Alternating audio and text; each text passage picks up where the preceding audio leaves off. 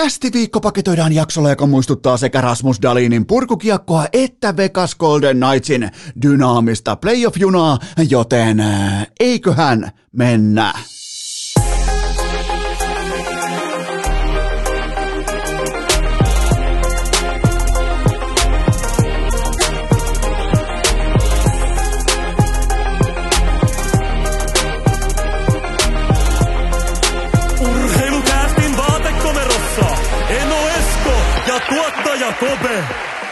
Tervetuloa te kaikki mitä rakkahimmat kummikuuntelijat jälleen kerran urheilukästin pariin on perjantai 29. päivä huhtikuuta ja Varasto on täynnä, niin mikä varasto? No totta kai urheilukästin ikiomat olkavaelluslaukkukiekot, ne on nyt sulle saatavilla osoitteessa prodigystore.eu. Sieltä koodi urheilukäst ja 10 pinnan alennus, koska nyt on sitten ihan jokaiseen lähtöön. Te ostitte kaiken pois alta, joten nyt on kokonaan uudet sloganit, uudet koput, ihan siis uusi kopukka jopa. Nyt on sen verran kangistunutta kopukkaa liittyen olkalaukkuvaellukseen ja meikäläisen jätti kesään yhdessä Väinö Mäkelän kanssa samassa joukkueessa, joten menkää tsekkaamaan upo uudet. Siellä on siis ei missään nimessä sitä, mikä oli tuossa jo maaliskuussa, vaan nyt on ihan kokonaan uusia vedoksia, nimenomaan tätä laatukiekkoa, koko valikoima osoitteessa prodigystore.eu ja sieltä urheilukästin omat ikiomat olkalaukkuvaelluskiekot. Vain teitä varten rakkaat kummikuntelijat, teitä varten äärimmäisellä sympatialla sekä rakkaudella laadittu kokonaisuus. Menkää tsekkaamaan, kertokaa kaverille, koska kaikkihan tietää, että kuka tässä maassa tekee kuumimmat olkalaukkuvaelluskiekot. Kyllä vain Enoesko. Ne löytyy osoitteesta prodigystore.eu ja sieltä koodi käyttöön. Urheilukäst saa 10 pinnaa alennusta aivan kaikesta. Menkää tilaamaan ja lähettäkää mulle, mitä tilasitte, koska nyt kun on perjantai, ne on teillä nimittäin perillä jo maanantaina, viimeistään tiistaina. Kertokaa, mitä tilasitte. Voidaan yhdessä vähän pohtia, että mitäs kaikkea sieltä löytyykään, koska ää, sinne livahti aika mielenkiintoisia lausuntoja mukaan, mutta menkää tsekkaamaan urheilukästin yksin oikeudella olkalaukkuvaelluskiekot vain prodigustore.eu ja sieltä koodi urheilukäst. Ää, jatketaan viestinnän tehoviikko, oikeastaan ollut maanantai, keskiviikko ja nyt myös sitten perjantai viestintäaiheita. Te olette viestintäkoulutuksessa, teille puhuu nytten ää, viestinnän konsultti Enoesko, 10 tonnia plus alvi ja tavallaan niin paketoidaan tämä viikko samasta aihepiiristä. Maanantaina puitiin sitä, että mm, miten GM Jere Lehtinen tuli ulos tämän Bobi Lehtosen äh, leijona valinnan kanssa. Sen jälkeen keskiviikkona kontrattiin siihen, että miten koko Jääkiekkoliiton korkein puheenjohtajataho, eli Harri Nummela, miten sieltä pureuduttiin tähän Mikko Lehtosen valintaan suhteessa yhteistyökumppaneihin. Ja nyt onkin sitten sympaattisesti perjantai, joten klousataan. Tämä on päätösluento. Tämän jälkeen mä pidän teille pistarit ja kaikkien pitää päästä läpi. Äh, joten Leijonien GM Jere Lehtinen linjasi jo viime lauantaina, että ää, siellä tiedetään kaikki faktat. Leijonien johto tietää kaikki faktat ja nyt sitten saman armeijaporukan hyökkääjä Joonas Kemppainen paljasti STTllä Leijonien kans, äh, kannalta erittäin ontuvaisesti hän paljasti, että hän otti itse asiassa hatkat SKAsta. Mä nostan siitä Kemppaiselle hattua, eikä leijonat kysynyt tämän jälkeen mitään, koska leijonat oletti, että tämä SKAn äh, hevonpaska tarina Kemppaisen loukkaantumisesta pitää paikkansa, joten leijonat ei kysynyt Kemppaiselta, joka siis pelasi, äh, haluan vielä tehdä niin kuin ikään kuin jaot selväksi, hän pelasi samassa joukkueessa kuin Bobi Lehtonen ja Leo Komarov, eli Pietarin armeijaporukassa, eli Pietarin punalipun punatähden SKAssa. Joten miltä se nyt kuulostaa, miltä Jere Lehtisen äh, viestinnällinen strategia kuulostaa nyt perjantaina, kun hän ilmoitti, että hän tietää kaikesta kaiken, kaikki faktat on tiedossa,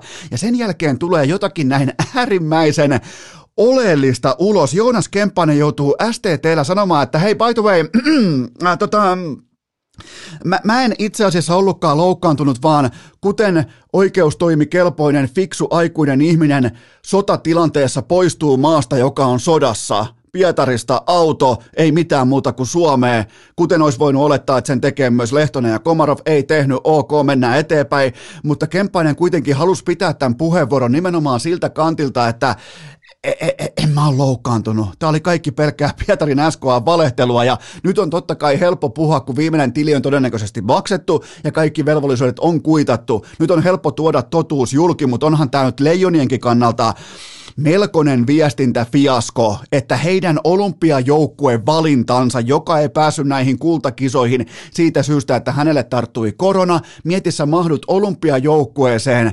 Ja sen jälkeen kukaan ei kysy yhtään mitään, kun sä lähdet menemään Pietarin SKAsta ja, ja mä en voi siis, mä en voi mitenkään ostaa sitä osaketta, että Leijonissa uskottaisi sanaakaan, mitä Coach Rottenberg tai Pietarin SKA sanoo vaikkapa pelaajan terveyden tilasta, loukkaantumisesta tai mistä tahansa asiasta. Se on täyttä hevon paskaa. Koko KHL on täys vitsi, se on pelkkää sotapropagandaa, se on pelkkää Putinin propagandaa, niin miten leijonat on voinut kuvitella, että okei, toi on tulkona pelistä, että silloin toi ja toi vamma, niin kuin Pietarin SKA on sanonut jossain fucking tiedotteessa – Miltä vaikuttaa? Miltä kuulostaa? Kuulostaako viestintäviikko, että on mennyt ihan nappiin? Mun mielestä nimittäin ei kuulosta, koska Jere Lehtinen itse siis yksi kaikkien aikojen legendoista ja arvostan, arvostan todella korkealle suomalaisen urheilun historiassa. Siis mun mielestä jotenkin niinku rehti, selkeä johtaja, vienyt, vienyt leijonia jatkuvasti eteenpäin GMn rautaisella otteella, niin miten hän voi sanoa, että kaikki faktat on tiedossa – mikäli samasta porukasta pelaaja joutuu kertomaan STTlle, että hei leijonat, vähän niin kuin viheltää, mä en pysty viheltämään tässä tilanteessa, kun on Juhani Tamminen, mutta ää, tota, joutuu vähän niin kuin vislaamaan sieltä taustalta, että hei tota, ää, Jere ja Jukka, mä en ole loukkaantunut, että miten toi mun olympiavalinta, että mahtuisinko mä myös MM-kisoihin, kun mä mahduin myös olympiajoukkueeseen, joten tota, eihän tämä nyt, miltä tämä kuulostaa? Ota, ota ihan sykkeet alas ja voit olla leijona fani tai äh, skeptikko tai voi olla foliohattua, epäilyä, mitä tahansa on sitten, tai sitten on ihan kirkas silmäisyyttä, mitä tahansa, kevät huumaa, kiimaa, kopukkaa, niin miltä tämä kuulostaa? Mun mielestä ei kuulosta siltä, että tämä koko Bobi Lehtos saaga olisi ihan täysin satapinnaisesti niin sanotusti omassa kontrollissa leijonilla. Mulla on vähän sellainen viba tästä kaikesta tilanteesta tällä hetkellä. Tämä ainakaan tämä viikko ei ainakaan viestinnällisesti tilkinny vuotavaa patoa. Näin se voi ainakin tässä kohdin äh, tavallaan niin kuin vetää yhteen. Äh, no yksi asia on kuitenkin seinä varma. Päävalmentaja, coach, Roman Rottenberg haluaa voittaa tämän kollektiivisen jättieron. Hän haluaa voittaa tämän ää, avioerosotkun tässä ja nyt nimittäin. Ensin Kempaisesta tehtiin loukkaantunut pelaaja, jotta kukaan ei karkaa, tai ainakin raportti kertoo, että kukaan ei karannut puna-armeijan joukkueen rintamalta kesken Putinin sodan, koska silloin kun se Putinin kulli on riittävän syvällä kurkussa, niin sä haluat todennäköisesti, että sun porukasta ainakaan Pietarin ylpeydestä ei ainakaan lähde yhtään taistelijaa pois, ja se on se viimeinen satama, joka ei vuoda, se on nimenomaan Pietarin SKA. Miettikää kuinka pitkälle siellä oltiin valmiita menemään nimenomaan sen tiimoilta, että kukaan ei lähtenyt, kukaan ei karannut, kukaan ei, kukaan ei lähde sodassa olevasta maa, hyökkäys sodassa olevasta maasta pois. Miettikää, siis aika pitkälle ollaan valmiita menemään nimenomaan sen kanssa, että voitetaan tämä jättiero. Okei, lisää vettä kiukalle ja muistakaa, että tämä kaikki, koko tämä hyökkäyssota, Ukrainaan. Kaikki tämä lasten ja naisten murhaaminen, niin se alkoi suurin piirtein kaksi tai yksi päivää sen jälkeen, kun Pietarin SKAn kotihallin, ää, kotipalatsin edustalla esiteltiin Venäjän armeijan raskasta sotakoneistoa sekä hyökkäysvalmiusta, nimenomaan sotilaiden taisteluformaatioita ja taistelutyylejä ja kaikkea lapset sai poserata jumalattomien ohjustykkien rinnalla ja kaikkea. Sen, siitä pari päivää eteenpäin alkoi hyökkäyssota, muistakaa se. Ja nyt sitten Coach Rottenberg, Äh, hän keksi, että no heitänpä myös Bobi Lehtosen ja Leo Komarovin bussin alle. He eivät antaneet kaikkea. en mä pysty edes puhumaan vakavalla naamalla, mutta nythän oli siis tota, äh, Coach Rottenberg, joka on siis erittäin arvostettu jääkiekon päävalmentaja. Hänhän linjasi, että äh, Lehtonen ja Komarov eivät antaneet kaikkeaan ja he eivät pelanneet joukkueelle. Joten tarkastellaan. Mun mielestä tässä kohdin on tärkeää ottaa myös, vaikka mua ei kiinnosta paskan vertaa, mitä KHL tapahtuu, pois lukien se, että pääseekö sieltä älykkäitä suomalaispelaajat pois vai ei keskeltä sotaa, niin nyt on pakko tarkastella ja ottaa käsittelyyn myös KHL jääkiekkomateriaalia, koska Coach Rottenberg on siis tavalla tai toisella Pietarin SKAn jättiläisen päävalmentaja jääkiekossa. Joten nyt se katsaus kertoo, että Aivan, kyllä vain. Hän peluutti Bobi Lehtosta, siis tätä epätaistelijaa, tätä ä, ei täysin yrittävää puolustajansa. Hän siis peluutti Bobi Lehtosta kaikista kenttäpelaajista eniten Game 7 toista puna-armeijan porukkaa vastaan, eli Moskovan ZSKAta vastaan. Eli siis Coach Rottenberg, hän siis hän kaikessa neroudessaan siis poimi itselleen kärkihevosen, joka on Bobi Lehtonen, joka pelaa kahdesta joukkueesta selkeästi eniten tässä merkittävimmässä ottelussa. Ja sen jälkeen, tämän peluutusvalinnan jälkeen, Coach Rottenberg kuukautta myöhemmin tai pari viikkoa myöhemmin ilmoittaa, että ei taistelu kunnolla. Kunnolla ei taisteltu, joten tota, miettikää mitä vitun pellejä tämä on täynnä tämä koko KHL. Ja sitten tavallaan niin ironia vielä täydentää itse itsensä lopuksi. Nyt ilmeisesti SKA on sitten purkamassa raporttien mukaan Lehtosen ja Komarovin sopimukset. Muistakaa myös, että Komarov, joka ei siis myöskään yrittänyt Komaromista mä en voi ostaa lausetta, että hän ei yrittänyt, mutta joka tapauksessa muistikaa siis ää, Komarov, joka ei pelannut joukkueelle, hän oli Coach Rottenbergin ykkössentteri kertokaa mulle, kertokaa mulle joukkue tai Leijonat tai NHL-joukkue tai ää, Porin S tai kertokaa mulle Pelikans tai koska mä en tiedä, kertokaa mulle milloin viimeksi Leo Komarov on ollut joukkueensa ykkössentteri. Pitääkö mennä vaikka Porin ässien ehkä A-junnuihin asti? Joten hän teki näin kovan upgrade ja sen jälkeen päättää, että ei, ole, ei ollut yritystä, ei ollut tsemppiä, ei ollut joukkueelle pelaamisesta. Ja nyt sitten se ironia heittää täyden ympyrän SKA on purkamassa Lehtosen ja Komarovin sopimukset, kyllä vain jännitysmusiikkia taustalle yksipuolisesti. Eli nyt ollaan tekemässä SKAn toimesta juurikin sitä, mistä Jääkiekkoliiton puheenjohtaja Harri Numela parahti maanantaina Iltalehdessä, eli äh, nimenomaan siltä kantilta, että, että Lehtonen ja Komarov ei voi, ei ikinä voi, yksipuolisesti ei voi sanoa sopimusta irti, ja just nyt ilmeisesti, mikäli mä osaan lukea suomen kieltä, Coach Rottenberg ja SKA on purkamassa yksipuolisesti Lehtosen ja Komarovin sopimukset, joten sellaista, sellaista tähän hätään, että meillä on kuitenkin tästä Leijonien kantilta, kantilta katsottuna, meillä on paljon enemmän kysymys kuin huutomerkkejä. Tieskö Leijonien johto itse asiassa mistään mitään? Tieskö minkälainen hulapalo tuolla on menossa ja kuinka paljon ää, Pietarin SKA haluaa suojella nimenomaan sitä pyhää lehmää, joka on uskottavuus ja se, että meiltä ei ainakaan ää, karata, meiltä ei ainakaan, että muualta niin kuin Ufasta ja ää, Kasanista ja tuolta voi lähteä, meiltä ei lähde, meiltä ei lähde kukaan. Meiltä lähtee, jos lähtee, niin pitää olla loukkaantunut. Jos ei loukkaannut, voidaan loukkaannuttaa se pelaajan puolesta. Joten tota, Tieskö Leijonien johto oikeastaan itse, itse asiassa mistään mitään? Ää, ja kysymys on myös se, että jäikö Lehtonen ja Komarov sen takia Pietariin, että ne olisivat kyenneet pitämään miljoona tileistään kiinni myös tulevina vuosina.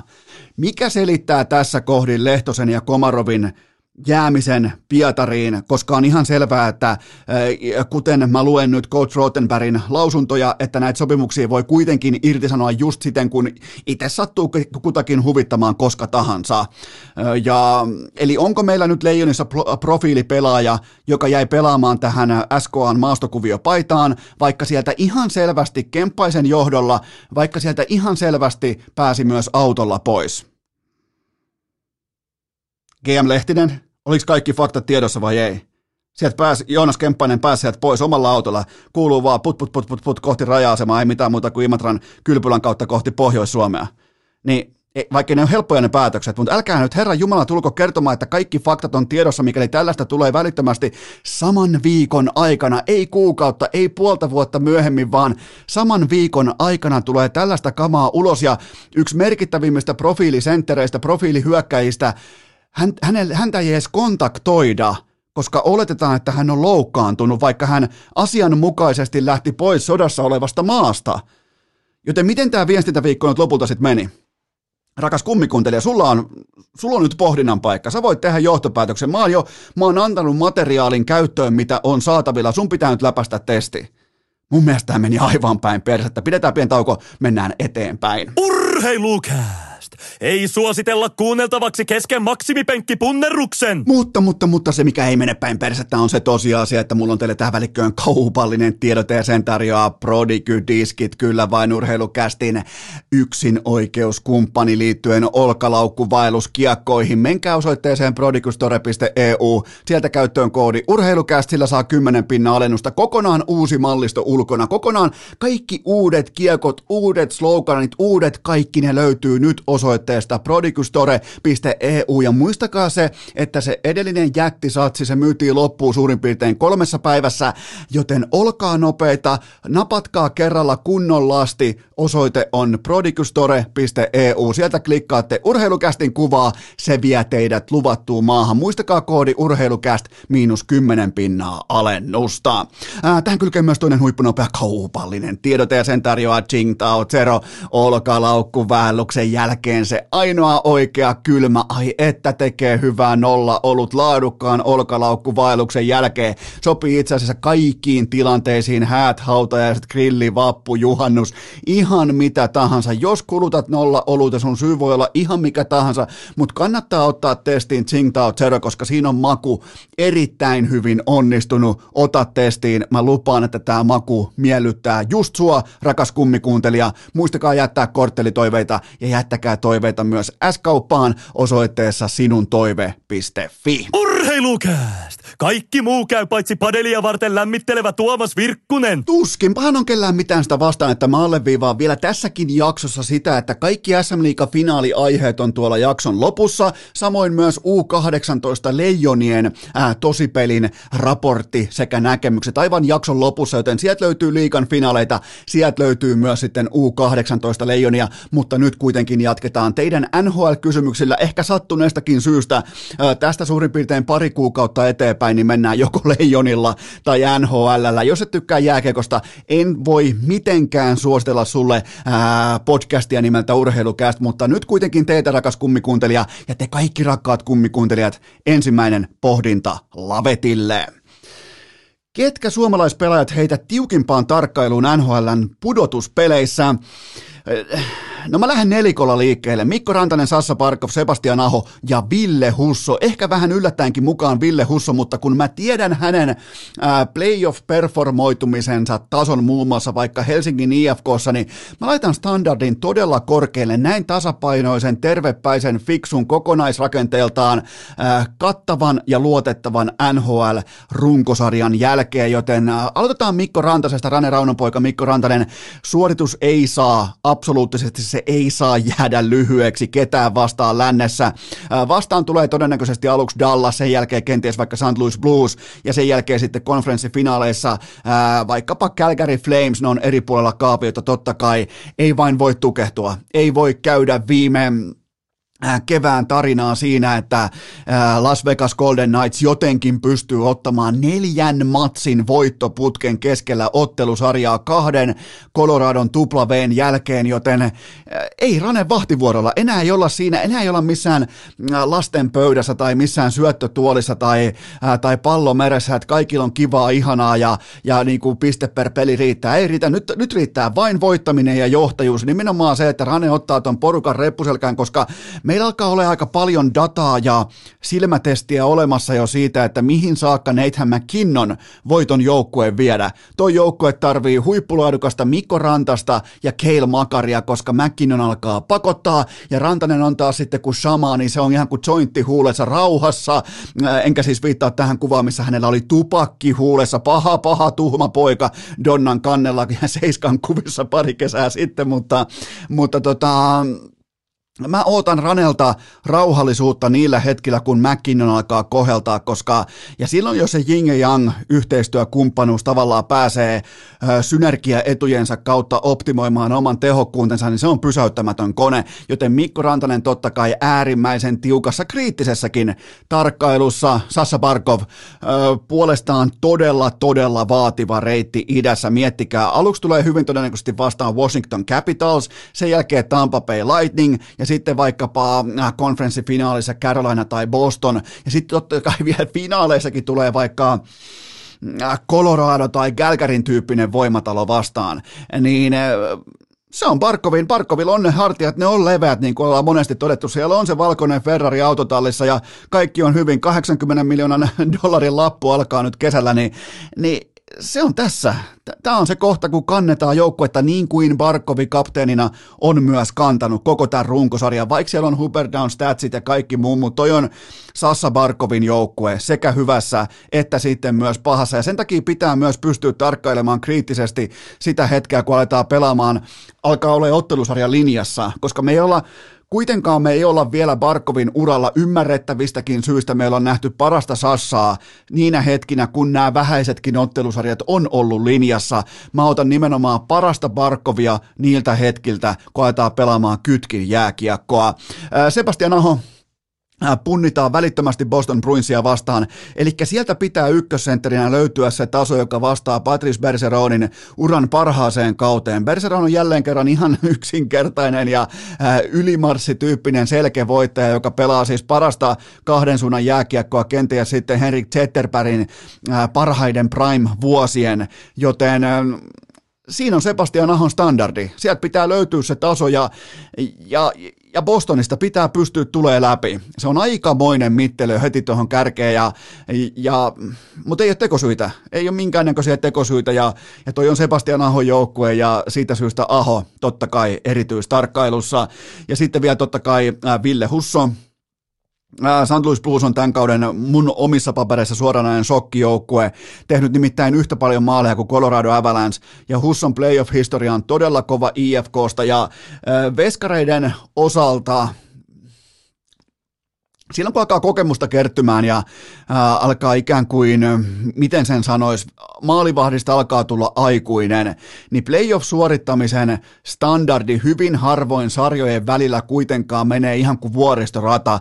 Tästä syystä mä uskon Ville Husson todella väkevään kevääseen ja siihen, että hän pystyy ottamaan tuplaveen mukaansa tuosta Minnesota Wild-sarjasta välittömästi, ja se on sellainen katalysaattori, joka voi potkia tota vähän ehkä vähän salamyhkäistäkin porukkaa eteenpäin, jossa on äärimmäisen käsittääkseni aika hyvä joukkuehenki. Ja jotenkin toi niinku tähtikultittomuus ruokkii itse itseään, joten Ville Husso erittäin korkealla tähtistandardilla, vaikka ole siellä missään supertähtiluokassa tai, mutta kuitenkin monissakin aika, aika useissakin tilastoissa, merkittävissä edistyneissä tilastoissa, niin ihan NHLn kärkiluokkaa, joten tota, Ville Husso on ehdottomasti tämän kauden suomalaistarina koko NHL ja siitä syystä hän myös ansaitsee paikkansa tässä erityisseurannassa. Seuraava kysymys. Oliko Nashville Predatorsin kausi nyt sitten tässä? Oliko riskienhallinta sittenkään kunnossa? No, nyt se pahin mahdollisesti tapahtui, eli Juuse Saros joukkueen MVP loukkaantui, kun Nashville kampesi itseään Flamesia vastaan pudotuspeleihin, yritti lyödä vikaa naulaa arkkuun ja sitten kymmenen sadasosaa ennen ottelun loppua tulee maali sekä omiin, että myös Juuse Saros sitten valitettavasti loukkaantuu ja nyt vielä joutuu sitten Nashvilleä vastaan ekalla kierroksella vielä mankeliin, hyvin todennäköisesti ainakin osittain ilman Juuse Sarosta. Vielä ei ole lopullisia uutisia tullut, mutta ensimmäiset scoopit tai raportit, ne ei ollut mitenkään mieltä ylentäviä käsittääkseni liittyen tähän Juuse Saroksen loukkaantumiseen, mutta mennään faktat edellä. 67 pelattua matsia, 38 voittoa, koko NHL eniten kohdattuja laukauksia. No minkä takia? No sen takia, koska GM David Boyle lähti kauteen yhdellä maalivahdilla. Tämä on hintalappu. Kun lähdetään yhdellä hevosella ratsastamaan saatana vaikkapa Hangosta Utsioelle, sitten menee jalkapoikki, niin ei, millä sä jatkat? Millä sä, kun sun menee haukiputtaan kohdalla vaikka jalka poikki hevoselta, niin millä sä jatkat? Otat sä vaikka Ahmiksen vanhan siitin vai millä, uuden peukeutin vai millä sä jatkat on kysymys. Ja ne jatkaa tällä hetkellä David Rittikillä, joka ei saa vittu mitään kiinni. Ei, ei siis hyvä, että osaa pukea veskarin kamat päälle, niin siinä menee standardi. Joten tota, Äh, vertaillaanpa hieman. Mä tein nimittäin vähän, äh, mä tein tilastoketun töitä. Juusi Saros vastaan joukkueen kakkospussari David Rittik. Äh, jos Saros pelaa, kuvitellaan sellainen hassu hypoteettinen tilanne, että Saros pelaa koko NHL-kauden, niin kuin se melkein myös valitettavasti pelasi, mutta kuvitellaan, että Saros pelaa kaikki 82 jääkiekkoottelua. Omin menee Saroksen torjuntatehokkuudella suurin piirtein 216 kiekkoa. Ritikillä kiekkoja menee selän taakse yhteensä samassa työkuormassa maailmassa 292. Sitten hieman ojotetaan ja, ojotaan ja pyöristellään kulmaviivaimen reunoja. Saroksen voimin maaliero tällä Näsvillen hyökkäyskoneistolla ja tuotannolla oli suurin piirtein plus 41. Rittikillä tämä kyseinen saldo olisi miinus 35. Ja tässä on siis ero. Tässä on nyt se lopullinen ero, eli Saroksella puhutaan, että tämä joukkue on suora, voi olla jopa divisiona voittaja, tämä on suora pudotuspelipaikka, kun taas Rittikillä tämä tismalleen muilta osin sama joukkue on Ottava Senators. Siinä on ero. Plus 41 ja miinus 35. Siinä on erotus. Jos siis jossakin oudossa maailmassa maalivahti pelaisi koko kauden yksin kokonaan, niin siinä on se erotus. Joten tota, tämä on se pahin mahdollinen skenaario ja todellakin toivon, että siellä ei ole mitään vakavaa ja Saros pääsisi vielä askiin, mutta, mutta ei, ei voi mitään. Ei, siis, mitä tuo joukkueen valmennus voi tehdä, jos GM David Poyle ei anna minkäännäköisiä aseita menestykseen useammalla maalivahdilla. David Rittik ei osaa pu- pukea veskarin kamoja päälle. Siitä on kyse, se ei saa mitään kiinni. Joten sen takia ne joutuu vetämään Juuse Sadoksen lattiaa myöten jo runkosarjassa. Ja Tämä on, tämä on huippurheilua ja joskus se on tätä. Seuraava kysymys. Miten kuvailet Vegas Golden Knightsin fiaskoa?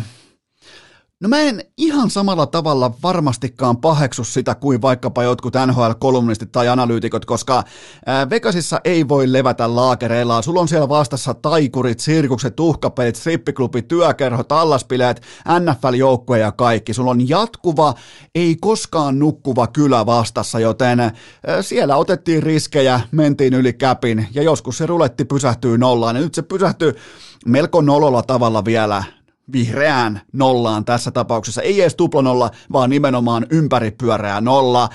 Mä en voi omakohtaisestikaan pelata tätä jakoa kaksin kortein. Mä pysyn edelleen mun kannassa siitä, että aggressiivisuus voittaa, hyökkäysjääkiekko voittaa.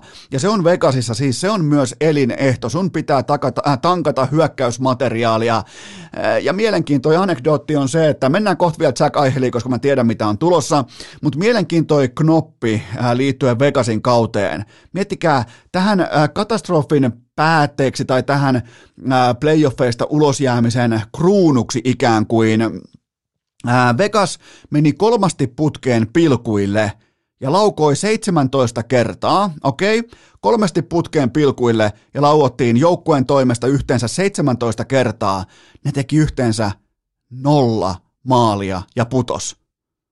17 rankkaria, nolla tehtyä maalia ja ulos. Joten mm, jos ei se nyt mitään muuta keksitä, niin palkatkaa nyt vaikka Jonas Donskoi tai jotain, joka ei tee mitään muuta kuin rassa, rassaa vaikka autoa ja ampuu rankkareita. niin, niin silläkin mennään jo playereihin. Mutta siis tämä on, on kylmä tosiasia, että siellä kämplättiin isosti ja tuossa kaupungissa tiedetään, mitä silloin tapahtuu, kun ruletti pysähtyy nollaan. Talo voittaa, tässä tapauksessa talo oli kaikki muut joukkueet ää, lännen kärjessä kuin Vegas Golden Knights.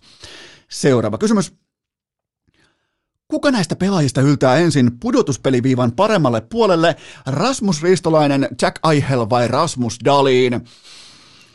Tuossa kivenkovassa kolmikossa on muuten jo sitten 20 täyttä sesonkia NHL ilman piirtoakaan playoff jäillä, mutta kyllä se oikea vastaus kuitenkin on Jack Eichel, koska hän pelaa enemmän tai vähemmän relevantissa NHL-organisaatiossa. Philadelphia Flyers on vitsi ja Buffalo on Buffalo, ja mä en mä voin nyt jo liittyä siihen puolueeseen, että mä en ymmärrä tätä, kohta se Buffalon nousu alkaa, profetiaa. Mä en näe sitä nousua, mä en ymmärrä sitä nousua, mä en tiedä miten äh, syöve, äh, syöpynyt kulttuuri yhtäkkiä kulttuurin tasolla, tekemisen kulttuurin tasolla nousisi uskottavuuden piiriin. Mä en tiedä, miten se tapahtuu, jos perustellaan vaikka sitä, että siellä on muutama nuori pelaaja. Jos ne nuoret, nuoret pelaajat on yhtä lailla absoluuttisia saatanan vitsejä, epäurheilijoita kuin Rasmus Dalin, niin en mä pysty rakentamaan. Mä en pysty rakentamaan, kun katsoo varsinkin itää. Kattokaa nyt vaikka playoff-puuta. Otat nyt kännykän käteen ja katot idän playoff-puuta ja näyttäkää, missä kohdin se Buffalon nousu alkaa. pitäkää mulle se reitti tai sauma tuosta ton kahdeksan joukkueen osalta, mitkä on playereissa tällä hetkellä, että tarkalleen ottaen missä kohdin se Buffalon nousu alkaa. Mä en, näe, mä en näe sellaista nousua tai aurinkoa tai mitään muutakaan tuossa organisaatiossa. Se on, se on läpikotasin syö, syövytetty organisaatio, se on se on pelkkää piikkimattoa, sieltä ei tulla urheilijona läpi, sieltä ei tulla menestyksen kanssa läpi, joten mä en osta sitä osaketta, mutta äh, vain yksi näistä organisaatioista on kutakuinkin oman identiteettinsä ja arkensa kanssa kartalla, ja se on Vegas Golden Knights. Äh, toki voidaan puhua hieman myös Jack Aihelista yksilönä. Tällä kaudella 34 ottelua, niissä 22 täkyä. Ja mu- pelaaja voi tuoda pois Buffalosta, mutta kyllä se Buffalo luovuttamisen kulttuuri, vituiksi vetämisen oikeutus, se jää siihen pelaajaan näköjään sieluun ikuisesti. Toi silmien pyörittely, kypärä kallellaan vähän täällä päälaella, niin se kertoo kaiken. Se kertoo paljon enempää kuin päin persettä oleva syvä data tai mikään muu YV-tehottomuus. Kaikki tämä. Se on vain syvää dataa, mutta kyllä toi pelin kieli, se kertoo kaiken ja en ole varma, onko kyseessä huippurheilija.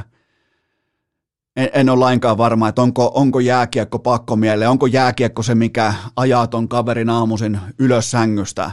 Urheilijalta tuo jätkä ei vaikuta, valitettavasti nähden tuohon uskomattomaan talenttiin, mutta ei se talenttikaan kuitenkaan vie, kun sua tiettyyn pisteeseen asti, ja sen jälkeen pitäisi pystyä olemaan myös aika voimakkaastikin pakkomielteinen urheilija, joten Jack Aihelin tiimoilta otettiin riski, mä nostin hattua tälle riskinotolle, mutta ei, ei, ei toi vie ketään luvattuun maahan NHL. Seuraava kysymys. Sementoiko Auston Matthews Hartrofinsa 60 nyytin ylityksellään? No olihan tämä vähän niin kuin sellainen kunniakierros tai jonkinnäköinen polvennostojuoksu maalialueelle, että et yhteensä 60 kaappia, joista peräti 44 tasakentällisin. Seuraavaksi parhaalla tasakentällishöylällä 35 urnaa, joten kyllä nämä on ihan omassa luokassaan niin kuin pitääkin olla nämä Matthewsin numerot. Ja Matthews on ainoa syy, minkä takia Leafs on pudotuspeleissä ja vieläpä ihan saa niihin kotiedun ja Mitch Marnerille totta kai toinen hatun nosto siinä aseen kantajan pienenä sivupotkuna, mutta äh, Matthewsilla on aivan uskomattoman mahtava kausi ja standardi on täten asetettu. Ja mä vielä tykkään siitä, että Steve, Steve Stamkosilta kysyttiin 2020 toi äh, Alex Killorn kysyi, olisiko ollut Stanley Cupin paraatissa tai jossain vesiskootteriajelulla, että, että kuka seuraavaksi tekee saman, mitä sä oot tehnyt viimeisimpänä, eli ylittänyt 60 maalin rajapyykin, niin Steven Stamkos sanoi, että kyllä se, on, kyllä, kyllä se kuulkaa on Auston Matthews, ja, ja nyt se myös oli sitä, joten ää, peli tunnistaa pelin, näin sen kai voi sanoa, ja, ja sekin on mun mielestä ihan omakohtaisesti mahtavaa, että tässä ei tarvitse enää nähdä Putinin fanipoikaa palkintokaaloissa ää, Rocket Richardsin ää, pokaalin kanssa. Seuraava kysymys. Mikäli Vappu olisi urheiluseura, niin mikä joukkue se olisi ja miksi? Ky- kyllähän, kyllähän Vappu olisi Arizona Coyotes, että nuoret uhmakkaat miehet rintakaarella kohti kirkkaita valoja ja sitten ollaankin liikuntasalin kokoisessa putkassa siinä Helsingin kisahallin kupeessa, joten kyllähän se on Arizona Coyotes ja ei, ei, ei, ei, en olla ei mene jatkoon, ei mene vappu eikä Arizona Coyotes. Urheilukääst! 155 senttisten torniolaisten kokoontumispaikka viikosta toiseen! Mutta se, mikä menee jatkoon, on ehdottomasti se tosiasia, että mulla on teille tähän kohtaan kaupallinen tiedote ja sen tarjoaa Elisa Vihde Viaplay ja V-Sportin kanavat, koska NHL pudotuspelit alkaa ensi viikolla välittömästi maanantai tiistai yönä. Ole valmis, Barkov, Rantanen, Aho, Matthews, Husso, McDavid, kaikki, aivan kaikki. Siis jos mä saisin tässä kohdin tämän runkosarjan pohjalta toivoa 16 joukkuetta, jotka menee ää, mielenkiintoarvonsa pohjalta playereihin, noi on ne 16 joukkuetta. Tämä on täydellinen playoff bracketti, tämä on täydellinen playoff kattaus. Mä en olisi voinut fanina toivoa yhtään parempaa, joten varaa paikkasi just siinä Plexin takana kotikatsomossa viaplay.fi NHL F1, valioliika, UFC, Bundesliga, aivan kaikki Viaplay.fi ja V-Sportin kanavat. Tähän kylkee myös toinen huippunopea kaupallinen tiedote ja sen tarjoaa MySoda. Kyllä vai voit välittömästi mennä osoitteeseen mysoda.fi, sieltä koodi urheilu käyttöön ja sillä miinus 30 pinnaa alennusta aivan kaikesta.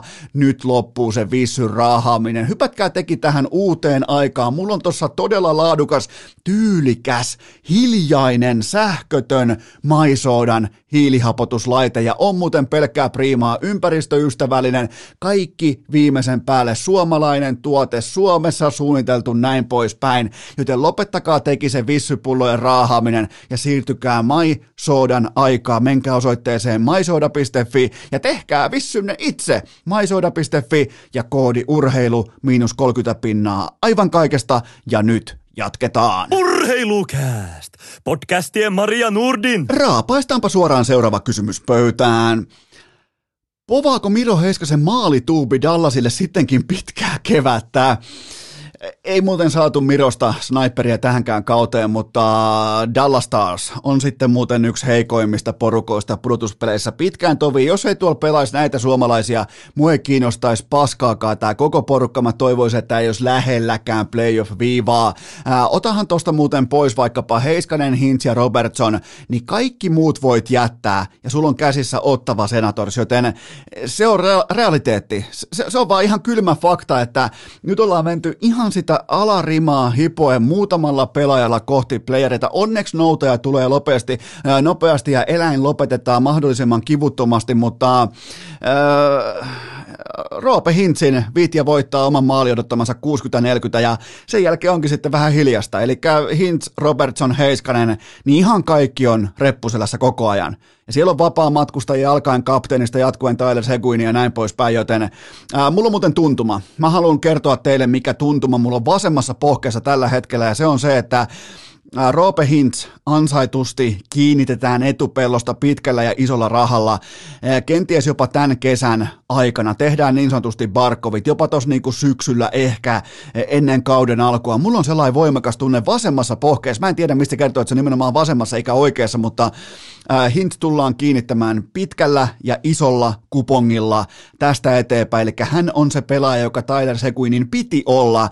Hintz on tällä haavaa 25-vuotias, joten nyt sellainen mm, äh, seitsemän vuotta ja kahdeksan miljoonaa sellainen liuska koeuitoon ja testin, että tarttuuko Roope Hint siihen, eli tuollainen 56 miljoonaa guaranteed money äh, osavaltio verottomassa osavaltiossa, joten äh, ja nimenomaan alkamaan kesästä 2023. Hän on tämän jälkeen sitten 32-vuotiaana ufa, joten Dallas saisi niistettyä Hintsistä kaikki priima vuodet irti. Hän on tällä hetkellä yksi NHLn parhaista maalintekijöistä, 5-5 jääkekossa yksi parhaista pelaajista, joten nyt on, nyt on täysin jopa pakollista, nyt on syytäkin reagoida tähän hetkeen, koska miettikää mitä Hintsistä voi, hän on siis silti vielä RFA vuoden päästä, niin sieltä voi tulla ihan mitä tahansa kuponkia kautta rantojen kalastamaan Hintsiä itselleen, joten nyt etupelosta kiinni Roope Hintsiä toi kahdeksan miljoonaa saattaa olla alapelto koetus nyt tähän, mutta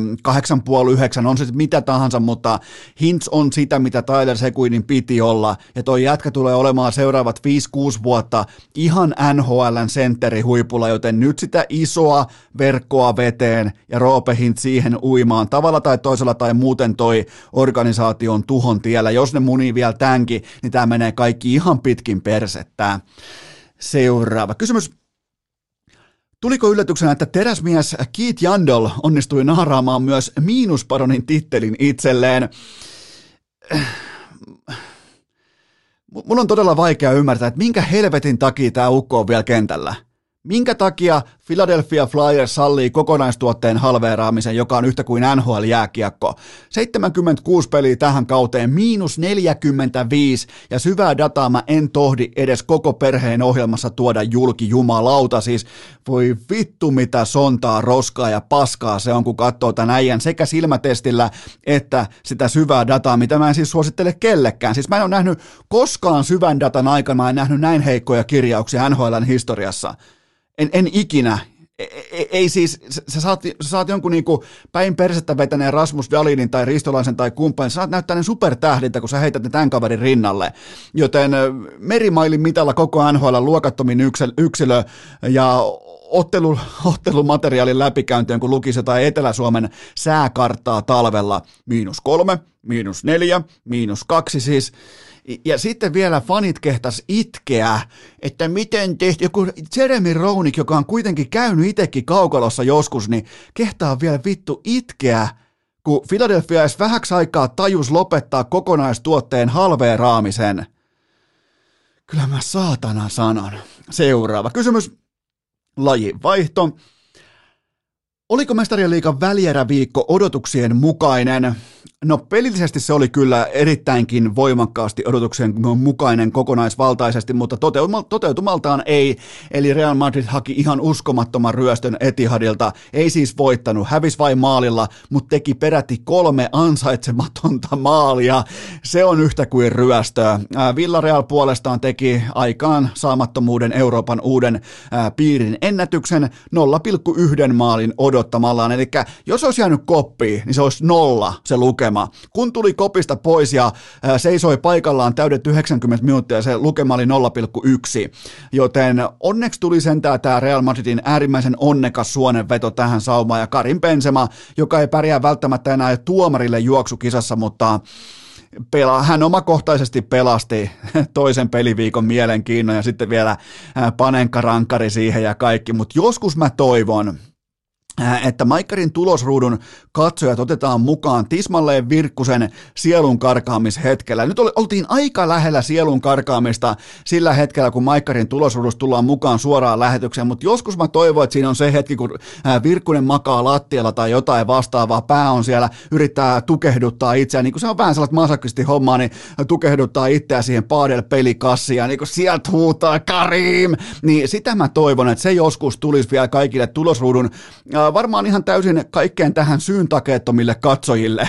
niin tota, se on ihan kuin mentäisiin jokin masokistiklubille yhtäkkiä, kun Virkkunen huutaa karimia siihen, niin, niin pitää vielä sitä paadella kassia, vähän niin kuin muovikapussia pääset, saa paremman orgasmin, niin, niin tota, ja älkää mua syyttäkää, älkää mua kattoko, mä vaan raportoin siitä, että mitä Virkkunen tekee.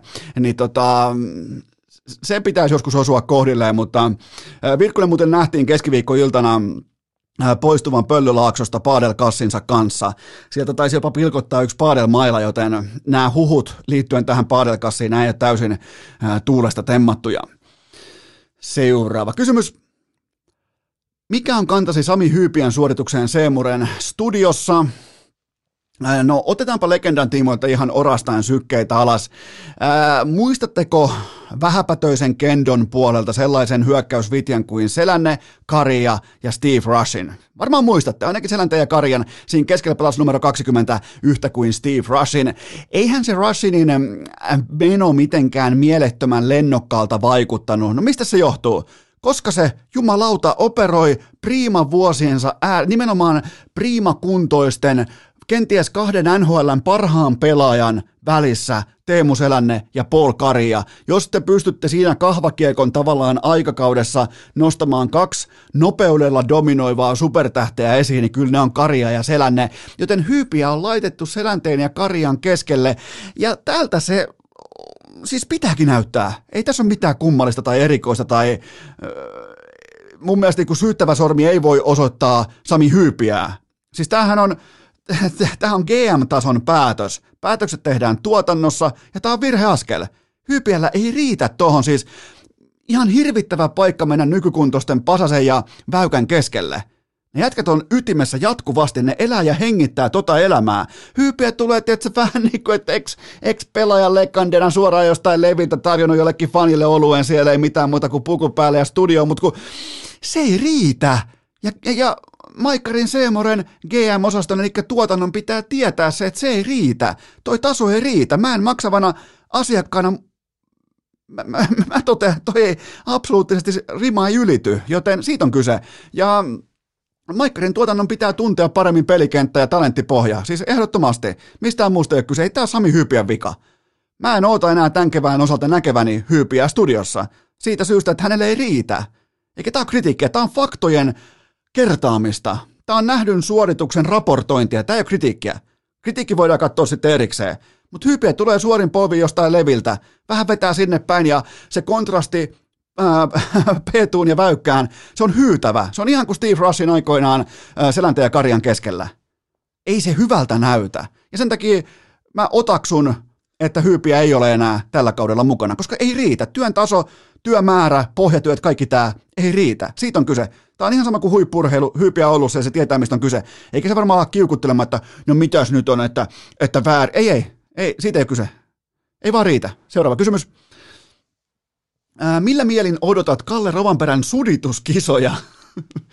Tämä on kyllä aika lailla perversiä toimintaa, mitä nyt voidaan oikeastaan odottaa kaverilta, joka pitää sekä pipoa että lippistä päällekkäin samaan aikaan pääkotelossaan, mutta siis Kalle Rovanperälle ei riitä siis se, että ajetaan maailman parasta ja nopeinta ralliautoa kovempaa kuin kukaan tällä hetkellä koko maailmassa. Vielä pitää päästä mukaan autokeitaan, tähän Forssan autokeitaan pihasta tuttuun suditusleikkiin. Eli tämä on siis ihan sama kuin vaikka Mikko Rane Raunonpoika Rantanen harrastaisi matsien, playoff-matsien välissä. Heitetään vielä lisää panoksia konferenssifinaalimatsien välissä vaikkapa pikaluistelua tai taitoluistelua. Tämä on ihan sama asia. Miettikää muuten Rane taitoluistelussa. Ne kireet rikoot ja Ranen kyykkyperse ja... Ai, saitko mielikuvan? Mä meinaan sain jo. Mm. Niin tota, kyllä tämä on eri puusta tämä meidän Kalle. Ensin pokaalit ilmaan ja sen jälkeen kuola valuukin. Voisi kuvitella, että kun ne pokaalit on ilmassa ja sitä autoa on körötelty menemään kaikki G-voimat mukaan lukien ja koko se saatana rasitus ja paska keli Kroatia, kaikkia renkaatkin loppuja, niin voisi kuvitella, että seuraava asia, mikä ei ole vaikka tuntiin mielessä, niin ei ole auto. Paska marjat, kun jo niinku sudituskuola äh, valuu pitkin auton konepeltiin, kun kohta pääsee vetämään vähän perää irti mutkissa. Niin tota, e, ei se valehelu se Rovanperä, kun sanoit, että, se, niin kuin, että tuokaa mikä tahansa väline, niin hän kyllä niin kuin ajaa sillä eteenpäin ja paremmin kuin muut. Se ei kehannut sitä itse sanoa ääneen, mutta onhan toi ihan varmaan voittaa tonkin lajin. Niin tota, ton, mun mielestä niin kuin meidän yhteiskuntana meidän pitää päästä Kalle sudittamaan. Seuraava kysymys. Kuinka mittavaa myötätuntoa koet venäläisurheilijoita kohtaan, joita Putin pitää poliittisina uhreina? Putin myös linjasi lasten murhaamisen keskeltä, että tämä tällainen ei sovellu olympia-aatteeseen, että venäläisurheilijoita suljetaan pois vaikkapa tenniksestä ja hiihdosta ja näin poispäin. Niin, eli nyt on siis urheilussa osuttu oikeaan kohtaan. Mä haluan nyt tässä kohdassa antaa urheilulle pienet koska urheilu on osunut oikeaan kohtaan. Silloin olikin jo spekulaatiota, silloin kun Ukrainan tai tämä Venäjän hyökkäyssota Ukrainaan alkoi, niin olikin pohjustavaa spekulaatiota siitä, että urheilun pitää pystyä iskemään tiukoilla sanktioilla, tiukolla ulos sulkemisella nyt, koska urheilu on Putinille äärimmäisen tärkeä sielun asia. Nyt on urheilussa osuttu oikeaan kohtaan, on toimittu tismalleen oikein, ja tässä pitää vielä kiristää otetta ja vieläkin tehokkaammalla tavalla. Miettikää, hiihtäjät menee siellä, mihin paikkaan maailman kaikista paikoista menee kesäleirille? Ne menee Krimille. Ni, ni, tällaisia niin kuin voitetun, heittomerkeissä voitetun, vallatun, murhatun maa-alueen päälle jonkun Bolsunovin vieminen voiton, tällaisen korjaan kapteeni Bolsunovin, korjaan reservin kapteenin äh, Bolsunovin vieminen niin kuin voiton patsaan hengessä Krimin niemimaalle, niin kyllähän se kertoo ihan kaiken, mistä on kyse. Joten nyt on osuttu oikeaan kohtaan ja lisää ja enemmän ja kovempaa ja tiukemmin ja kaikki tämä. Joten nyt varmaan jokainen, jotka on vieläkin vähän jotenkin jonkinnäköistä jokerin sydäntä ehkä sykkii jossain äh, rintakehän alla, niin jokainen varmaan teistäkin on ymmärtää, miten tärkeää urheilupropaganda ja urheilupesu on tälle kaljulle Hitlerille. Siitä on kyse. Sen takia pelataan KHL-jääkiekkoa sen, sen takia tuodaan, rakennetaan Sotsiin, mä ikinä unohda sitä näkyä, Sotsissa kuuskaistainen moottoritie, sama kuin Suomessa olisi vaikka Mikkeli ja Juvan välillä olisi kuuskaistainen moottoritie. Se oliko se Adlerin ja Sotsin välillä kuuskaistainen moottoritie kahden viikon talvi rupeamaa varten, jossa kukaan ei käytä tätä moottoritietä. Seuraava kysymys. Joko on ostettu liput Kymiringin MotoGP-kilpailuun? No tästä kysymyksestä motivoituneena mä kävin ihan itse omin silmin tutkailemassa lippuja, koska kyllähän toi niinku tietyllä tapaa äh, hirvittävää kyytiä kulkeva ää, mopedi, kyllähän se kiinnostaa ja nimenomaan sellainen jatkuva kuoleman pelon läsnäolo, mikä tuohon lajiin kuuluu valitettavasti ja tavallaan niin kuin tietyltä rehellisesti myös kiehtovuudelta on se, että kuinka sairaita nopeuksia noi tuottaa ja kuinka nimenomaan kiihtyvyydet ja nämä kaikki, ne on ihan siis uskomattomia noilla vehkeillä. En ole koskaan nähnyt livenä, mutta voin näin ainakin kuvitella. Ää, niin, ja tuosta tulee muutenkin, tuosta kymiringistä tulee muutaman kerran vuodessa ajeltua ohi, kun siellä tulee mentyä Kotkaan kala ja näin poispäin, niin näyttää tosi hienolta ja tosi niin kuin upealta ja siinä on paljon korkeuseroja ja vähän niin kuin ajetaan ylämäkeä, alamäkeä ja näin poispäin, mutta ää, standardina mulla omakohtaisesti on se, että pitää päässä istumapaikalle ja istua mukavasti nähden koko kilpailu. Ja paskimmat istumapaikat maksaa 179 euroa per piletti ja OK-paikat maksaa 200 19 euroa per piletti. Ää, mikäli sieltä ei saa tähän hintaan sylitanssia tai omaa mopoa mukaan, niin Eno Esko jää suosiolla sivuun, siis jumalauta. Mopokisoista 219 euroa. Ei, kiitos. Ja tästä siirrytään suoraan sitten ilta-aikaan, tulee U18-leijonia sekä ennen kaikkea SM-liigan finaaleita, joten nyt hypätään ikään kuin live hetkeen. Urheilukääst! Podcast, jota Ika Lehkonen koettaa vieläkin kuunnella vanhasta puuradiostaan. Ai jumalautana on mahtavia, upeita, unohtumattomia, hienoja hetkiä myös tällä puolen mikrofonia. Nimittäin tämä kyseinen kästijakso tulee ulos koko Suomessa 03.00 perjantai-aamuna. Ja mä oon aivan porkkana pöksyn varma, että puolet Tampereesta tietää just tällä kyseiselläkin sekunnilla, että... Pelataan, pelataan, juhlitaan, juhlitaan. Se on tismalleen näin nimittäin Nimittäin Tampereen Tappara on Suomen mestari jääkiekossa täysin ansaitusti vuosi mallia 2022. Ja ää, nyt se erotus tuli sieltä. Mun mielestä on hienoa, että saadaan selkeä hajurako, saadaan selkeä luokka erotus ää, kultamitalistin ja hopeamitalistin. Vähän niin kuin Usain Bolt-tyyppinen dominanssi vaikka 200 metrin ää, sileäs, että se pystyy vähän katsomaan taakse. Vihdoinkin ottelu numero viisi, kotikenttä, täpö täysi kotikenttä, ei Hakametsä vaan Nokia Arena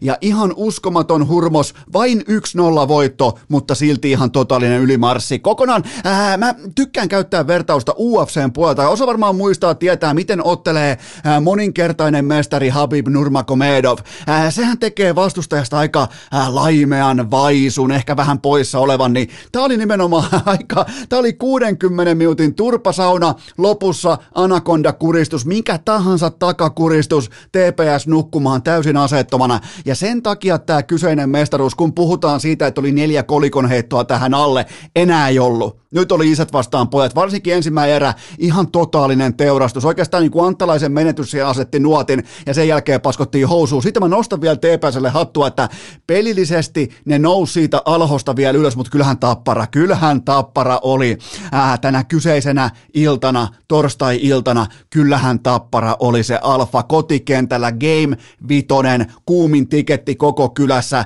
koko tupa täynnä ja ne pystyy tarjoamaan sen äh, Christian Heliangon nollapelin ja sitten tuplaveen, joka tuo sen mestaruuden, niin kyllä nämä on niitä hetkiä, minkä takia noi äh, ukot tuolla operoi joku VM Savinainenkin neljästi finaaleissa neljä mestaruutta, huh heijaa, mutta äh, mennään lyhyesti tuohon itse otteluun. Öö, mä en oikeastaan löydä mitään muuta itkettävää kuin tämä Juuso Pärssisen kymppi. Mä haluan nähdä, että parhaat pelaajat, tärkeimmät pelaajat on askissa. Mä en halua nähdä mitään tällaisia hevonpaskatuomioita. Mä en halua nähdä nähdä tuomareilta näin heikkoa ää, yksittäistä tilannetta näillä panoksilla pelatessa. Mä en halua nähdä ykkössentteriä jumalauta jonkun ää, kylkitaklauksen jälkeen kymmenen minuutin henkilökohtaisella rangaistuksella, kun pitäisi ratkoa peliä suuntaan tai, tai, tai toiseen. Mulla on ihan sama, mihin suuntaan peliä ratkotaan, mutta se ei voi ratketa kuitenkaan siihen niin kuin se ei onneksi ratkennutkaan, että tuomarit vääntää jostain väkisin saatana päähän kohdistuneen tai jonkun höpö höpö taklauksen, mille Tuulullakin itse meni vielä nauramaan. Että nauro pärsi sen perään, että hei hyvä niitti, että et, sait mut tossa, että et, hyvä, hyvä töötti, mitä vittua tuleeko, että hetkinen, sit tulee jäähy, hetkinen, sit tulee kympin jäähy. Ja niin tota, Se on ainoa negatiivinen pointti koko matsissa. Mun mielestä loistava tappara, nousujohteinen TPS, mutta tämä tapparan takakuristus koko illan mitassa, se oli dominointia. Se oli, se oli tälleen, miten pelaa keskimäärin ää, dynastia, miten pelaa dominantti kotijoukkue. Toi oli sellainen esitys vain 1-0. Toi olisi voinut olla eka erän jälkeen 3-0, 4-0. Toi olisi voinut olla jopa vähän niin kuin, miten sen sanoisi, vähän jopa ruma jääkiekkoottelu. Onneksi se pysyi kauniina, jännittävänä, mutta tämän ottelun tarjoama jännitys oli pikemminkin näistä, koska TPS ei luonut yhtään mitään. Ei yhtikäs mitään. Mä loin yhtä paljon maalipaikkoja kuin Markus Nurmi torstai-iltana. Se on ihan kylmä fakta. Mulla oli raitin mailaa. Itse asiassa mulla on tuolla varastossa Oliver Kasken MM kulta raitin mailla, mutta mä loin yhtä paljon maali odottamaan. Joten No tapparalta siis, ei, ei sille voi mitään, ei sille, sulla on se Nurma, Nurmakomedon vastassa, sulla on se ää, joku huippuvuosien Floyd Mayweather, tai sulla on Canelo Alvarez, tai sulla on joku ää, näitä suuria Alexander Karelin, niin kyllähän se vastustaja vähän vaisulta vaikuttaa, kun ei veri kierrä päähaasti, joten tota, näin voitetaan mestaruuksia. Kotikenttä, veitsi kurkulla, vastustaja nimenomaan sulla jalkaniskalla. Sä vaan polkaset sen lattiaan myötä ja se on siinä. Ja ei muuta kuin pokaali kohti kattoja, torille ja saunaa ja mihin nyt ikinä meneekään. Niin, ja siellä ne on varmaan vielä tälläkin hetkellä, niin kuin ansaitseekin olla. Mahtava oikeastaan kasvutarinatyyppinen mestaruus Tappalata, mutta mä en mene kuitenkaan siihen nyt sen tarkemmin. Mä totean vain, että mulle tulee tämän vuoden mestari Tapparasta mieleen Tampa Bay Lightning.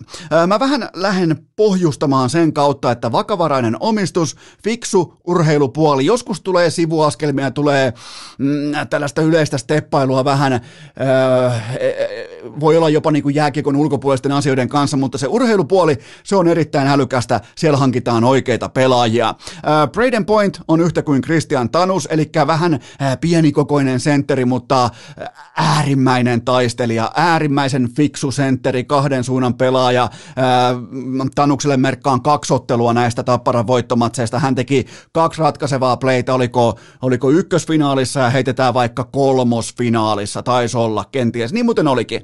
Joten tota, näin niitä matseja voitetaan. Christian Tanus pelaa tosi fiksu jääkiekkoa keskikaistalla ikään kuin Braden Point konsanaan. Andre Palat on yhtä kuin Joona Luoto, siis ihan mörssärimäisesti vaan aina kohti maalia, aina tapahtuu jotain ja kun lapa on kuuma, se on kuuma, laadukas pelaaja. Oli vielä hienoa, kun itse sanoi välittömästi mestaruuspokaalin ää, saavuttua kentälle, totesi vaan, että mä muuten pelasin aika hyvin. Kyllä vain Joona Luoto, pelasit muuten aika saatanan hyvin ja ansaitsit myös ää, playoffien MVP-palkinnon, vaikka mä olisin varmaan antanut sen Äh, kenties Christian Heliangolle, mutta onhan se hienoa, että maalintekijä saa sen. Kyllä mä niinku itse kuitenkin siitä saan tietyt oheiskiksit, joten Joona Luoto, Andrei Palat, sen jälkeen Steven, äh, Steven Stamkos on yhtä kuin Anton Levci, eli ihan siis kaikkiin rooleihin. Ei tarvi olla aina itsellä se kärkipäivä tai olla tekstiteivellä, niin silti suoritustaso on todella korkealla, pystyy viemään joukkuetta, johtamaan joukkuetta aina eturivistä, vaikka se oma, vaikkapa maalitilasto ei oiskaan koko ajan punaisella. Äh, sen jälkeen Victor Hedman, ihan yksin oikeudella Otto Leskinen, siis herra Jumala mitkä playerit, Otto Leskinen, jumalauta, rauhoitun nyt jo, joten tota, tuli, tuli mieleen siis todella se, että miten dominantti ykköspakki pelaa tosi peleissä, miten se tuo painen alta kiekon pois, miten se, se vaan ottaa sen pelin haarukkaan ja toteaa vastustajalle, että hei, teillä on tänään huono päivä. Ja se myös vie sen täydessä mitassa, on se sitten 60 minuuttia, 65 minuuttia, 70 minuuttia, mitä tahansa se matsi, niin Leskiseen pystyy luottamaan kokonaan playerit. Sitten on vielä ehkä vähän kaukaa haettu vertaus, mutta nyt puhutaan siitä, että pelaaja tulee ikään kuin kesken kauden mukaan ja silti pystyy hyppäämään liikkuvaan veneeseen, tässä tapauksessa vähän kalliimpaan huvipurteen, ja sen jälkeen ottaa vähän paitaa pois, performoitumaan, tarjoamaan yleisölle, tarjoamaan äh, joukkueelle äh, nimenomaan niitä tärkeitä maaleja, merkittäviä hetkiä sillä alueella, missä paikoin myös sattuu. Kaksi täysin erityyppistä pelaajaa, mutta sama vaikutusaalto, Nikita Kutserov ja veli Matti Savinainen. Siis Kutserovin mukaan tulo Tampaan, niin se oli välittömästi, että avot. Kesken playereiden, okei, Savinainen vähän aiemmin, mutta samanlainen vaikutus. Okei, toi on meidän jätkä tossa. Meillä ei ole mitään hätää. Et, ei TPSL tai Lukolla tai KK, ei niin ole yhtään tällaista kaveria. Neljät finaalit, neljä mestaruutta Vellu Savinaiselle. Ja sitten ei varmaan niin kuin hirveästi tarvitse lähteä pohjustaa sitä, että Andrei Vasilievski on yhtä kuin Christian Heljenko. Ja jos menette katsomaan vaikka finaalien äh, tai syvän datan äh, luomuksia, mitä tahansa dataa, niin löydätte pelottavan paljon yhtymäkohtia Christian Heliangon numeroista kuin sitten Andrei Vasilievskin playoff-numeroista. Ja mun papereissa Helianko olisi ollut MVP, mutta kyllä mä tavallaan nautin siitä, että hyökkääjä Joona Luoto tämän kyseisen palkinnon sai. Sitten vielä erikseen Savinainen ja Leskinen, niin Äh, mistä tämä kertoo, että voi tulla äh, myllerryksen keskeltä jokereista kaksi tämän luokan pelaajaa ja istua välittömästi kuin omaan koti jakkaransa siihen ykköstuoliinsa, herrain tuoliinsa välittömästi tuntea olonsa mukavaksi, mikä näkyy välittömästi myös kaukalossa. Tämä kertoo siitä, että kyseessä on vahvan itsetunnon organisaatio ja ennen kaikkea arkitason kulttuuri, jossa kukaan ei ala katsoa pitkin nenän varta, että sieltä tulee kärkiosaamista kesken kauden mukaan. Kukaan ei tee itsestään pientä tai pikkumaista sen verukkeella, että minun, minun työkalupakista pöllittiin ei nyt jakoa vain, ketään ei vittu kiinnosta sun jakoa vain silloin, kun mennään kohti mestaruutta, yhteistä tilikautta, yhteistä tilinpäätöstä, yhteistä osingonjakoa, mikä on tuolla torstai-iltana tuolla kaukalossa, kun ostetaan äh, pokaali Kanadamalia kohti kattoa, se on se, se, on se osingonjako. Ja, ja tämä joukkue ymmärsi sen, tämä on vahvan itsetunnon organisaatio. Ei tonne mennä. Te näitte vaikka ennen kaikkea IFK, tietyllä tapaa myös Ilves, kenties Kärpät, niin eihän ne saanut mitään aikaan. Ei, ei, ei yhtään mitään. Ja sitten on taas Savinainen ja Leskinen, joista kummalle tahansa olisi voinut antaa playereiden MVP pystin.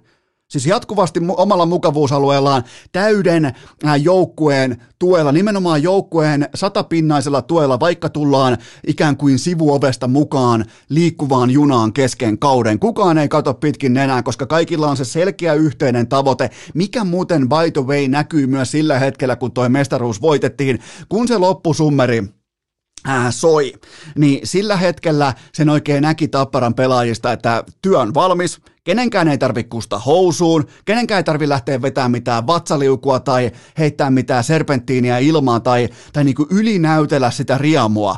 Siellä oli lämpimiä halauksia.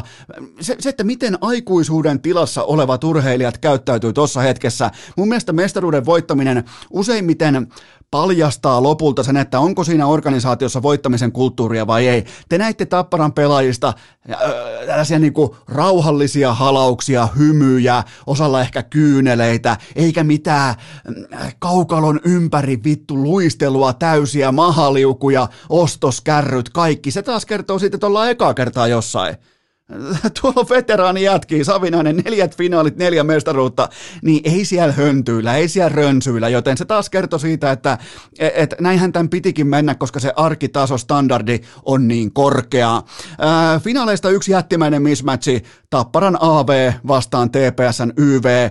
Mä en tehnyt tarkkaa kirjanpitoa, mutta mulle tuli mieleen kolme tai neljä sellaista ää, TPSn kehkeytyvää ykkösalueen syntyvää tekopaikkaa, missä Tapparan pelaaja totesi, että fuck it, mä, vihe, mä vihellän pilliin nyt, mä katkaisen tämän tilanteen tähän, mä rikon tietoisesti, minkä takia, no koska meidän AV, meidän Tapparan AV tuhoaa ton Tepsin YVn ihan miten päin tahansa, ja se on kuulkaa hieno tunne huippurheilussa, kun sulla on yksi osa-alue, mikä on absoluuttisesti parempi kuin vastustajan lyömä ase. Ai saatana se tekee hyvää, kun sä pystyt rikkomaan vastustajaa, ja sä tiedät, että ne ei saa mitään aikaan. Siis Tappara Prahan rikko aivan täysin häpeämättä tietyissä tilanteissa, koska niillä oli selkärangassa se fakta tiedossa, että toi porukka ei tee YVllä mitään. Ja se johtuu taas Tapparan aivan täysin mykistävän laadukkaasta alivoimapelaamisesta, joten se oli finaalien keskeisin mismatchi.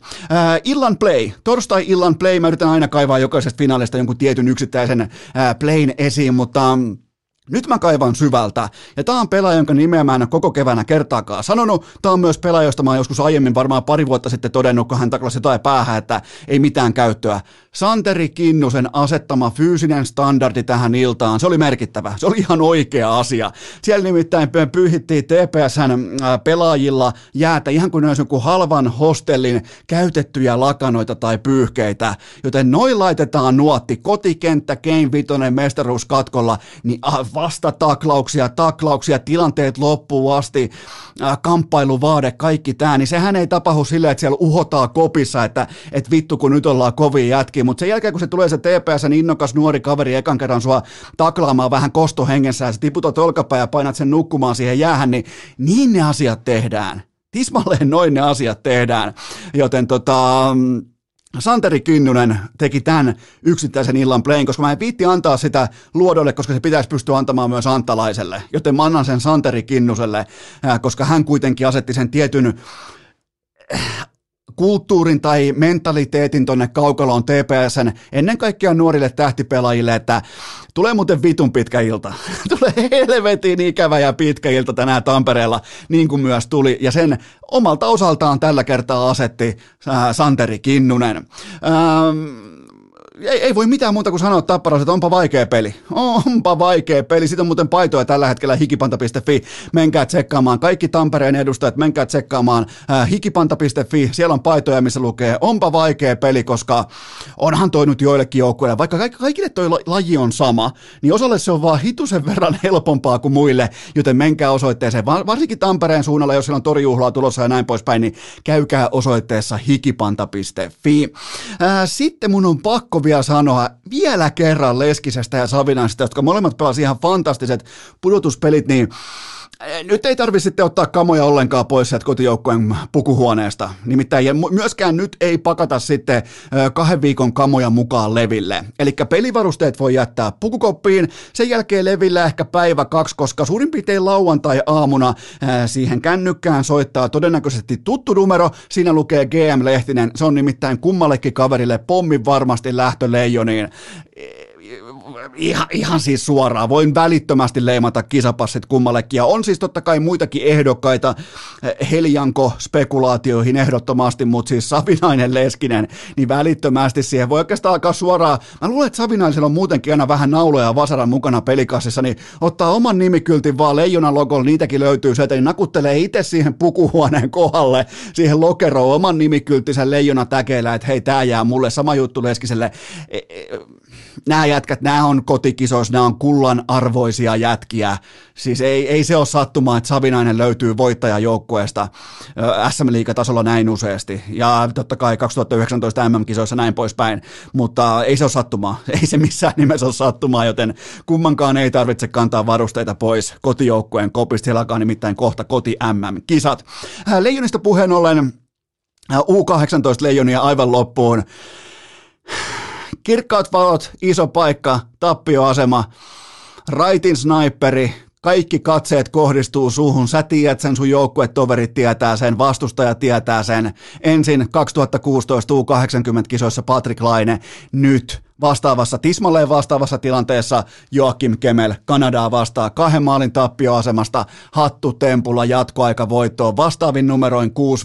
Sen teki silloin jo kuusi vuotta sitten Jukka Jalosen porukassa Patrick Laine, hitusen verran vanhempana ja nyt sitten Joakim Kemel valot alas. Näin, näin, näin, se, näin performoidutaan. Mua ei kiinnosta paskaakaan, miten Kemelillä menee jotain saipaa vastaan jonain äh, saatanan tiistai-iltana, kun on ollut loukkaantumista ja vaikeita ja vituttaa ja ahdistaa muutenkin ja valkoinen erkkakärki, kärkierkkakin näyttää rumalta hetken verran, niin mua ei kiinnosta se suoritus. Mua kiinnostaa omaa ikäluokkaa vastaan kaikista marmoreista, leijonat tappioasemassa, ka- nimenomaan niitä hetkiä, kun kaikki katsoo sua, kaikki tuijottaa sua, kaikki odottaa sulta jotakin, niin silloin joko astutaan esiin tai paskannetaan housuun ja Tämä ratkas, tämä vastasi useampaakin kysymykseen, eikä vaikka, vaikka ei olekaan aikuisten taso, ei ole edes U20-taso, niin tämä vastaa mentaalipuolen kysymyksiin, tämä asia, että onko Kojonesta noussa, äh, nousta kilpailun yläpuolelle vai ei. Ja hattutemppu tuohon tilanteeseen Kanadaan vastaa kahden maalin tappioasemasta, kun Mä, mä, en nyt, mä en ota nyt mitään negatiivista mukaan tuosta matsista. Mä en ala puhumaan maalivahtipelistä tai jostain merkkaus bla bla blaasta, koska mä haluan keskittyä vain ja ainoastaan siihen, että tuo joukkue A ei luovuttanut, tuo joukkue B ei lopettanut toivomista. Ja silloin kun aletaan toivomaan, mennään äh, epätoivoasteikolle mukaan, niin useimmiten ne katseet kohdistuu johtaviin pelaajia. Johtavien pelaajien tehtävä, niin on yksi duuni joukkueessa, kantaa se äh, porukka luvattuun maahan ja sen teki Joakim Kemel just sillä tavalla, millä tuossa ikäluokas ei pysty kuin yksi tekemään, ja se on Joakim Kemel, joten tämä, tämä lämmitti sydäntä. Täytyy myöntää, että tämä lämmitti ihan oikeasti sydäntä tämä nousu, ja, ja tota, tämä draaman kaari, ja kuinka paljon tähän pystyy vetämään yhtäläisyyksiä tähän U20 Jukka Jalosen kultajoukkueeseen ja näin poispäin, niin, niin tästä tuli hyvä mieli. Mä en siis vieläkään tiedä kaikkien pelaajien nimiä, en siis en lähimainkaan, ja mä en edes yritänyt tulla teille kertomaan, että miten tästä jatketaan, koska mulla ei ole hevon perseen käryä siitä, kuka tulee vastaan, sen mä tiedän, että noi voittaa kaikki, joten mä en, yhtäkkiä mä en hyppää asiantuntijaksi, mutta vaan toteen sen, että, että Tämä oli todella kova paikka Kemelille. Ja se tekee brändin mukaisen hattutempun, kahdesti hakee yläkulman ja sen jälkeen jatkoilla sitten vielä äh, Pedardin vahtivuorolla suorastaan läpi ja josta nostaa kattoon, niin niin noin sitä pelataan jääkiekkoa. Ja samoin kaikki muutkin, ketkä siellä onnistu, niin, niin totta kai pitäisi pystyä mainitsemaan tässä, mutta kun mä en pysty, mä en lähde myöskään valehtelemaan, että mä pystyisin, mutta kyllähän siellä johtavat pelaajat, niin Kemel Kulonummi, mm, sitten tämä yksi helvetin nuori hullut Kiviharju, 16-vuotiaana, ihan aikamieskiekkoa, ihan kuin se olisi pelannut jonkun, sellaisella, Kiviharju näyttää niin kuin perusotteeltaan siltä, että se olisi pelannut semmoisen 17-vuotisen uran Keski-Euroopassa, ja se pelaisi äh, duunivuoron päätteeksi äh, työporukan kanssa dominoivana pakkina, siis ihan aikamies muuveja siellä viivassa ja äijä on 16 ja ihan veteraani tilanteita, siis silmällä katsoo, tuosta ottaa kontrolli, ei kohella, ei, ei mitään tällaista, joten tota,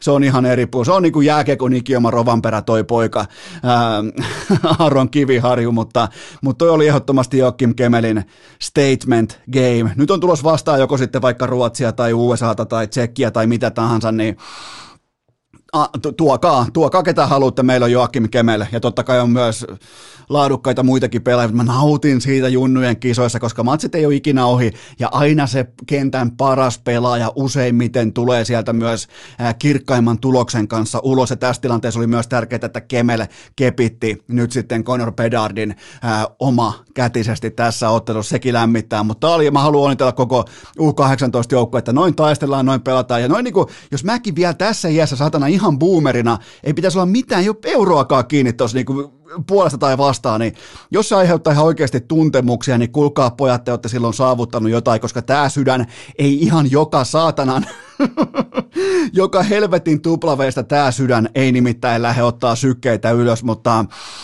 semmoista Tappara on mestari ja U18 voittaa viikonloppuna kultaa, joten me tehdään nyt sellainen juttu, että maanantaina jatkuu. Alkaa viikonloppu. Tuskin on kellä hoppu. Voit puolella viikkoa vetää, se tuskin stressaa ketään. Älä tuu tuomitsemaan. Nyt alkaa viikonloppu. Tuskin on kellä hoppu. Voit puolella viikkoa vetää, se tuskin stressaa ketään. Älä tuu tuomitsemaan. Tämäkin jakso oli kuin kääriä keikat. Ketään ei tullut paikalle. Kukaan ei ostanut lippua. Edes avin tarkastaja ei saapunut paikalle.